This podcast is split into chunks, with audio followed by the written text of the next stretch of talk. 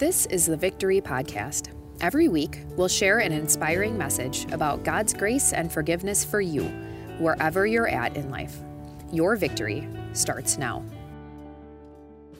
Well, as we continue our focus on the life of David, we'll be looking at his life of worship, the, the relationship between David and God and how he worshiped him. And we're going to look at a very strange story. This is after David became king and uh, he establishes worship, and every detail in this section is very important. It's going to be very strange and very odd, but very important. 2 Samuel chapter 6. David again brought together all the able young men of Israel, 30,000.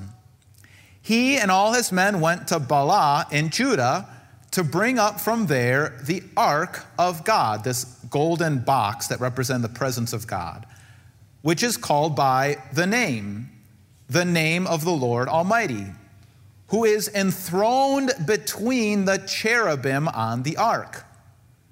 They set the ark of God on a new cart and brought it from the house of Abinadab, which was on the hill.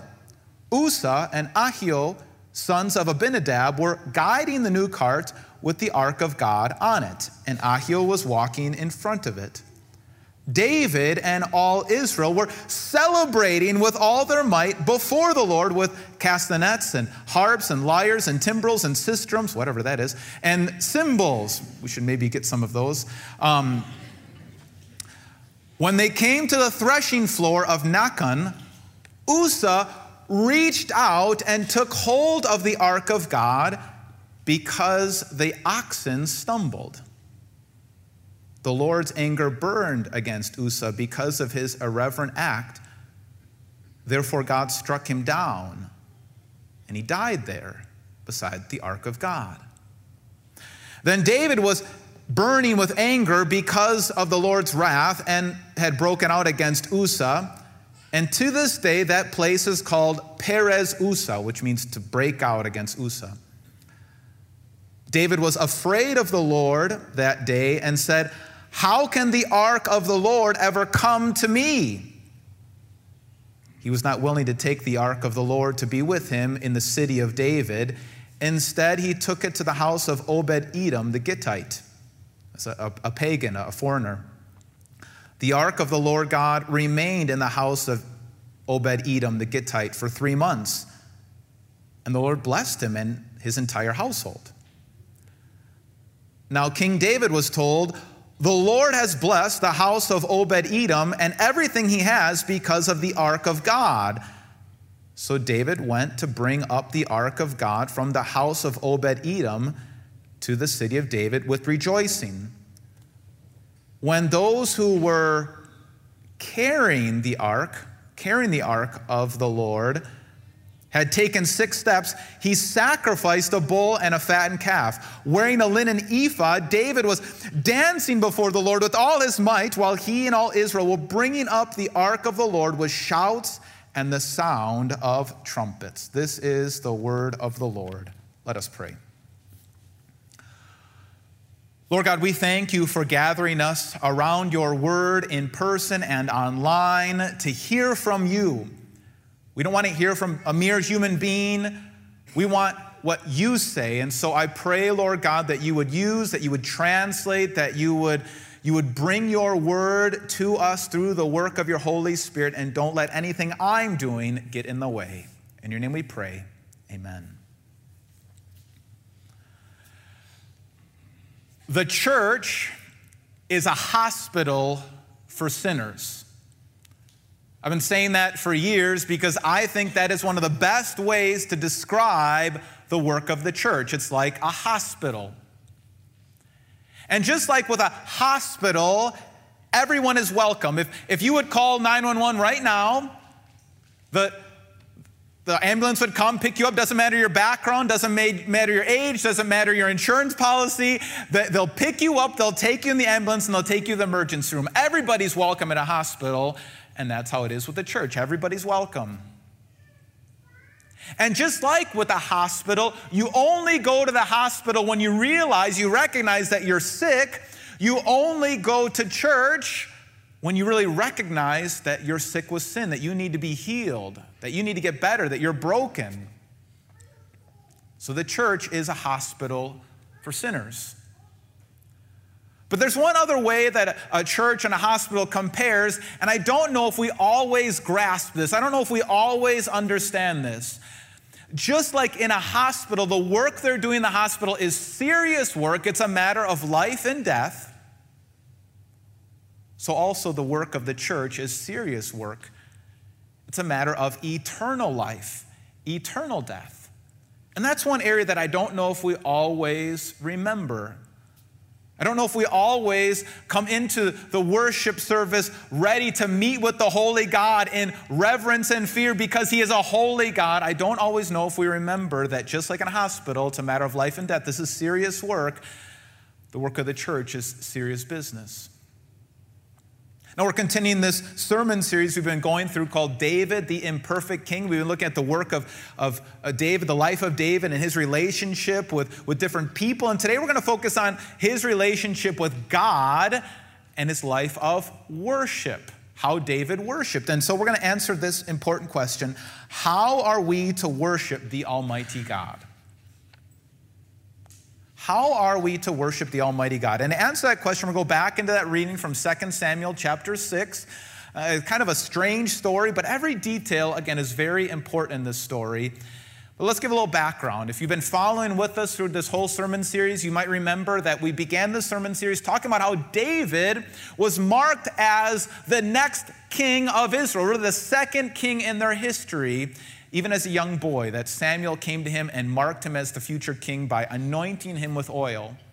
And then he proved that he had the character to be king and the courage to be king as he stood up against Israel's worst enemy, Goliath himself, that Philistine giant. And then we saw another aspect of, of his leadership as he was a faithful friend to, to Nathan, Saul's son. Jonathan, Saul's son. And then we saw uh, his character last week when he could have taken the throne by force and, and killed Saul, but instead he let God be the judge. And God was the judge. God deposed King Saul, and then the people chose King David to be their king.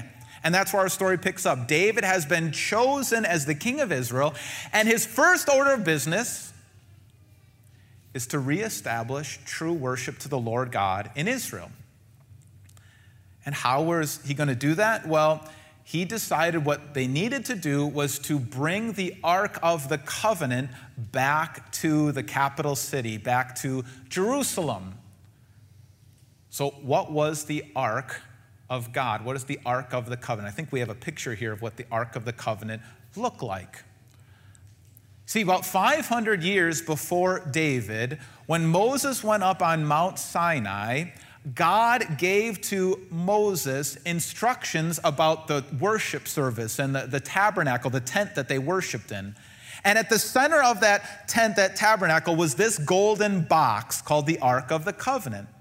And inside this box were a few religious artifacts that would be very important for them to remember their story. There was a jar of manna, how God fed them manna bread every day in the wilderness uh, the staff of Aaron um, to show the priestly power that they had. And then finally, there was the stone tablets that had the Ten Commandments inside of the ark. And this whole ark was overlaid with gold. And then on top, you see those cherubim, those angels that are on top of the ark. And what it was supposed to represent was the throne room of God.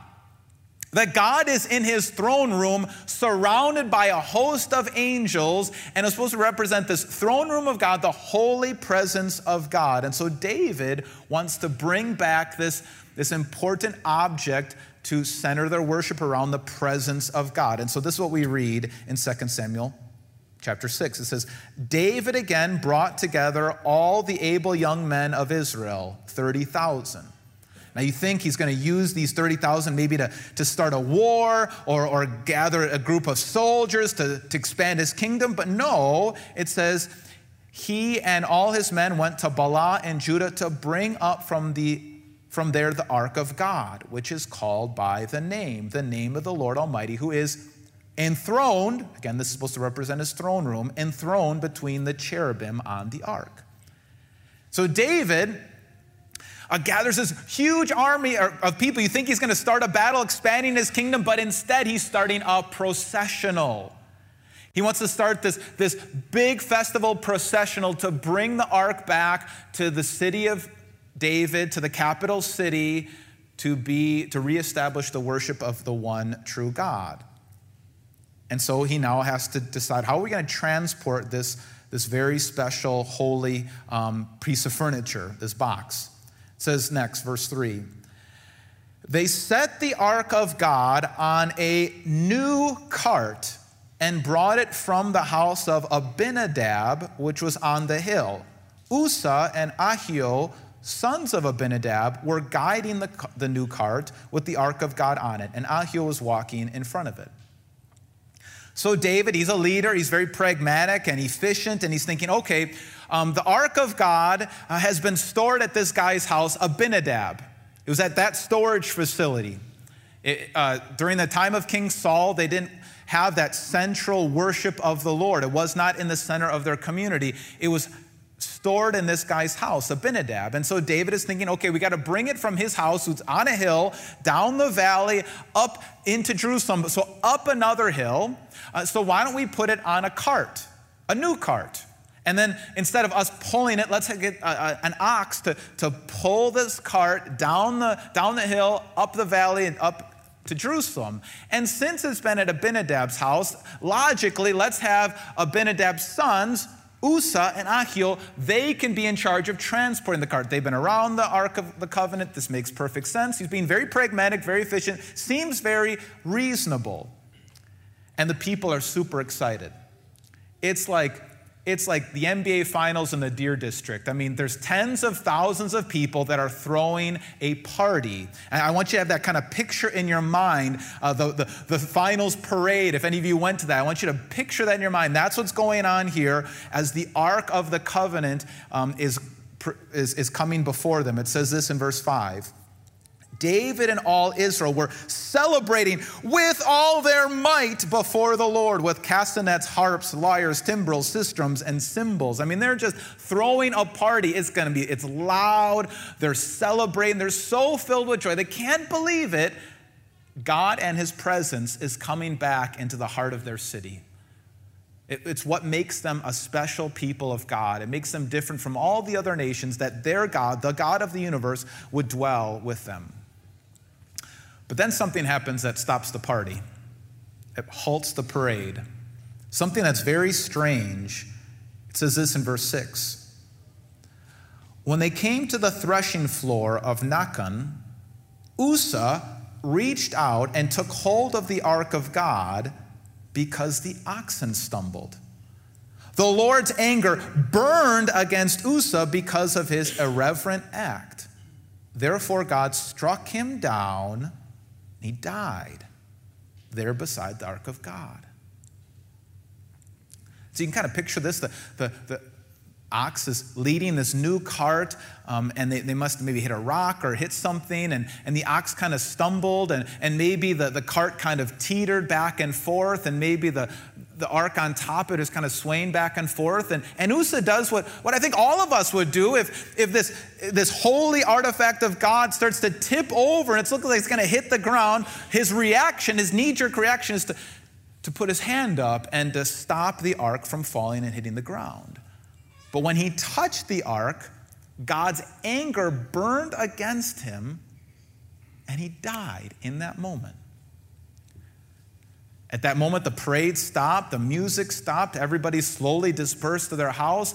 David stopped, uh, he decided to stop his plans, and he decided to, to, to store the ark of God at a pagan's house, somebody who's probably not a believer, at Obed Edom's house, the Gittite, and see maybe what's going to happen at this guy's house when he leaves the ark there.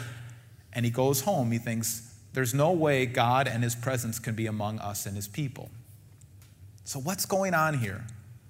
Why would God break out and, and, and really bring this guy to death for doing something I think any of us would do in our right mind when we see something stumble to put out our hands and stabilize the ark of God? Well, What we need to know, and I've said this over and over again, we look at the details of this story. What we find when we look at the details of this story is that David did not read the instruction manual as to how you're supposed to transport the ark. You ever do that? Or is that just me? You don't always read the instruction manual when you're supposed to do something. And David seems like he didn't read the instruction manual because when you go back to the the document that they were supposed to read every day. In fact, the king was supposed to write it out with his own hand. In the book of Numbers, chapter 4, Moses got clear instructions from the Lord how they were supposed to transport the ark of God. First of all, it was never supposed to be put on a cart the tabernacle and the tent and everything that, the, that they carried when they would bring this worship center with them through the wilderness and into Jerusalem. You could carry almost everything on the cart, but not these central things that were inside of the Holy of Holies, inside of the tabernacle, especially the Ark of the Covenant. It was made with these gold rings that wooden poles were always supposed to be in there. They were never supposed to be removed, and they were supposed to carry the ark, never on a cart. Not only were they supposed to carry it, uh, it was supposed to be draped with this special blue cloth so nobody could actually look upon it. And on top of that, not only uh, not just anybody was supposed to be allowed to carry it. It was supposed to be only the Levites, this people that was set apart for God to be the, the, the special representatives of God, and not just any Levites, but from the clan of the Kohathites. And because David didn't read the instruction manual and he just put it on a cart, somebody died. See, David was more concerned about being efficient and pragmatic.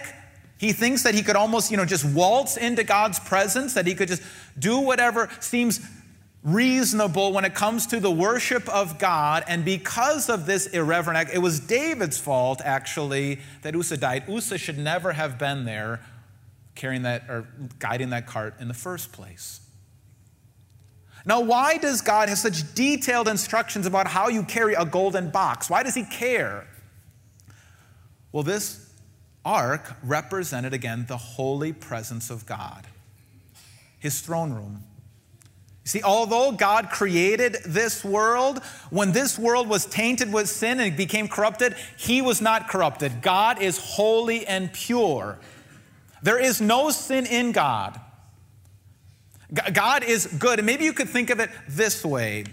Um, do you know how to get rid of mold? If you have some mold on like a garment or on something or on a piece of cloth, you take the mold out from this dark place and you put it out into the sun, and the mold will go away.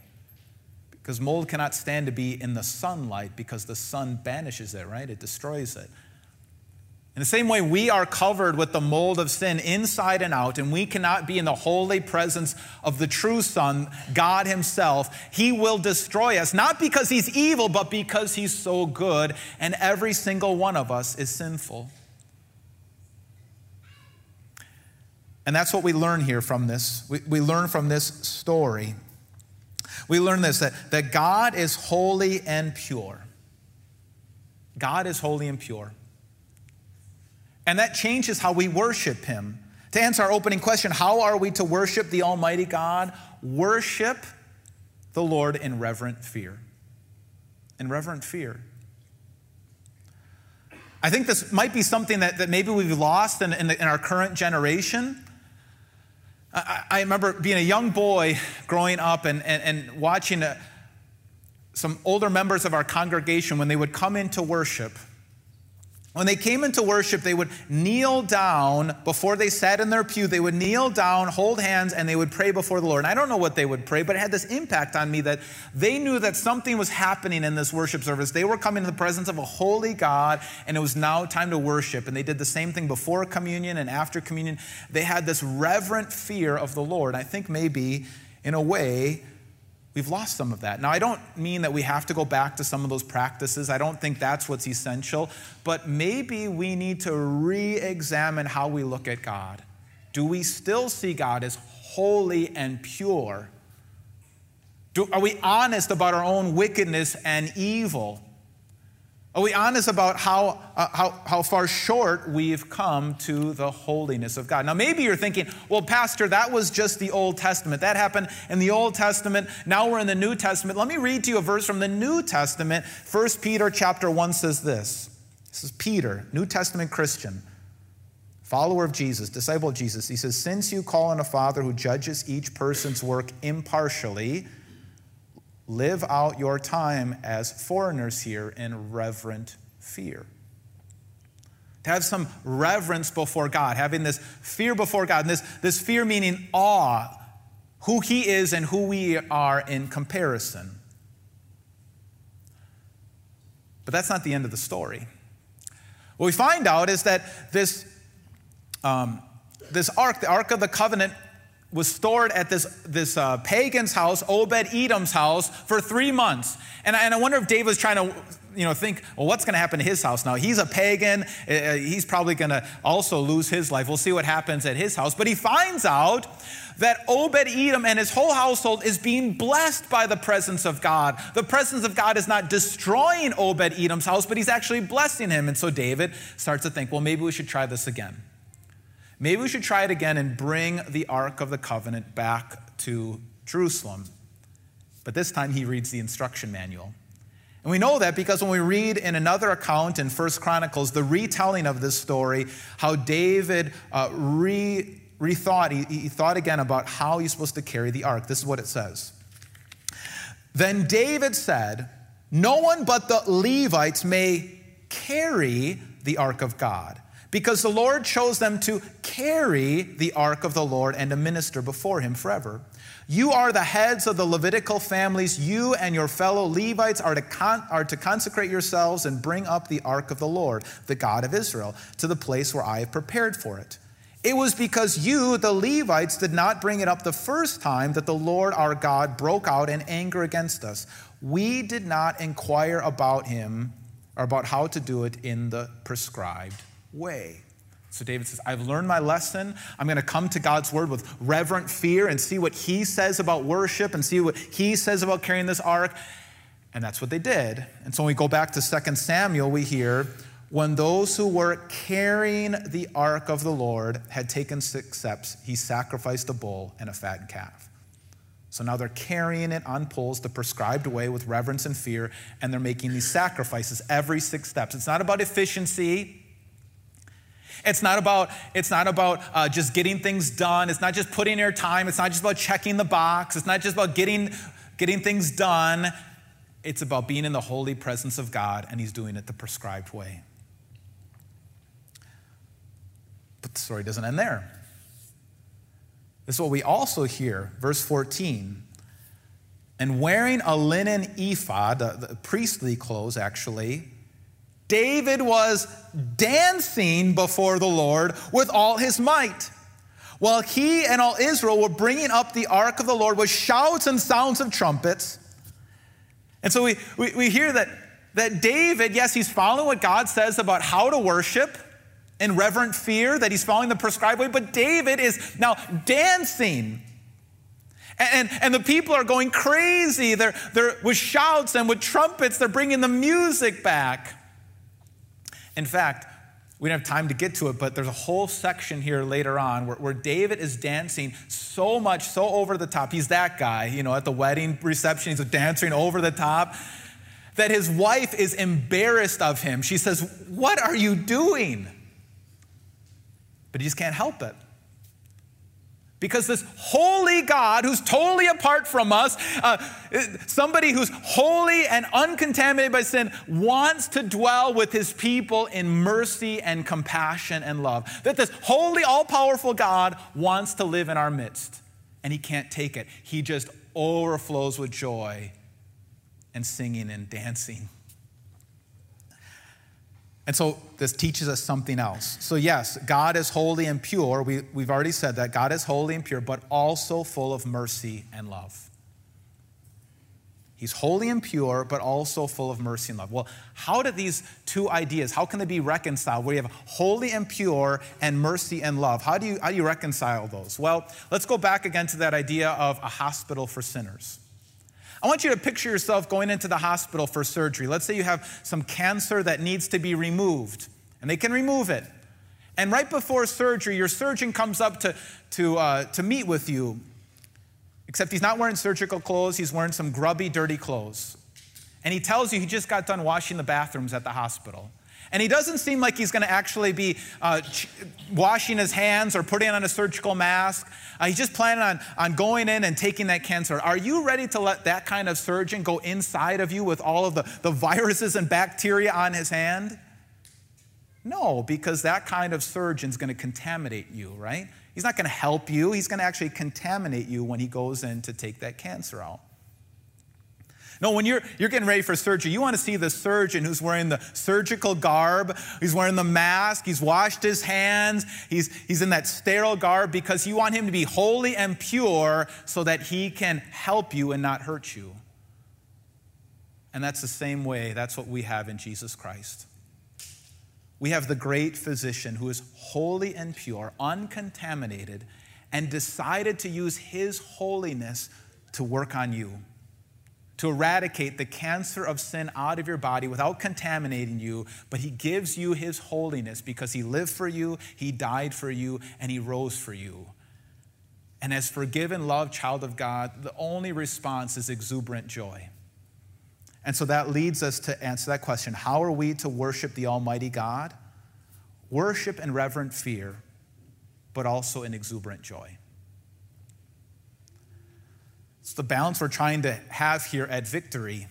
There are times in this service, in the church service, where yeah, we, we, we dim the lights, we, we quiet down, we confess our sins, a time of quietness and repentance, recognizing that we're in the presence of a holy God. We have time before the Lord's Supper, which we'll have today, where we, we confess our sins and recognize our wickedness and sin. And there are times in this service where there's exuberant joy where we stand, we sing, we clap. Now, depending on your background, one of those things might be easier than the other, right? If you grew up in a, in a church that really emphasized the holiness and, and, and purity of God and His judgment and the reverence of God, then it might be hard for you to stand up and clap and sing and dance. If you went to a church that maybe was more charismatic or maybe that kind of background, it's, it's hard for you to grasp how sinful we really are, but we really need both before a holy God, a good and loving God. So that's what I want to encourage you to do today. Practice that in this worship service. We'll have the Lord's Supper today. Take a moment to really recognize who you are and who God is, that you're going to touch the holy things of God, and yet God is not going to hurt you, harm you. He's going to save you through them. Take time to, to recognize your sin, but then respond in exuberant joy. Sing, dance, sing like David over the top. Let, let us hear those words. Doesn't matter if it's out of key, but sing with exuberant joy. Worship the Lord who loves you. The church is a hospital for sinners. It's a hospital for sinners not because this place is anything special, and we certainly don't have the Ark of the Covenant here. But what makes it a hospital for sinners is because Jesus, the great physician, is here through his word, through the baptism, through the Lord's Supper. Jesus, the great physician, is here to work on your heart. And so let's respond by worshiping him in reverent fear, but especially with exuberant joy. Let's pray. Lord God, we thank you for gathering us here. We can't believe that you, a holy God, would want to come into our midst in Jesus Christ through the power of your Holy Spirit. Help us to sense your presence, your love, your acceptance, your guidance, your power, so that we be filled with your peace and especially your joy. In your name we pray. Amen. Thanks for listening to the Victory Podcast, brought to you by Victory of the Lamb in Franklin, Wisconsin. For video sermon archives, more information about us, and to let us know how we can meet you where you're at, go to victoryofthelamb.com.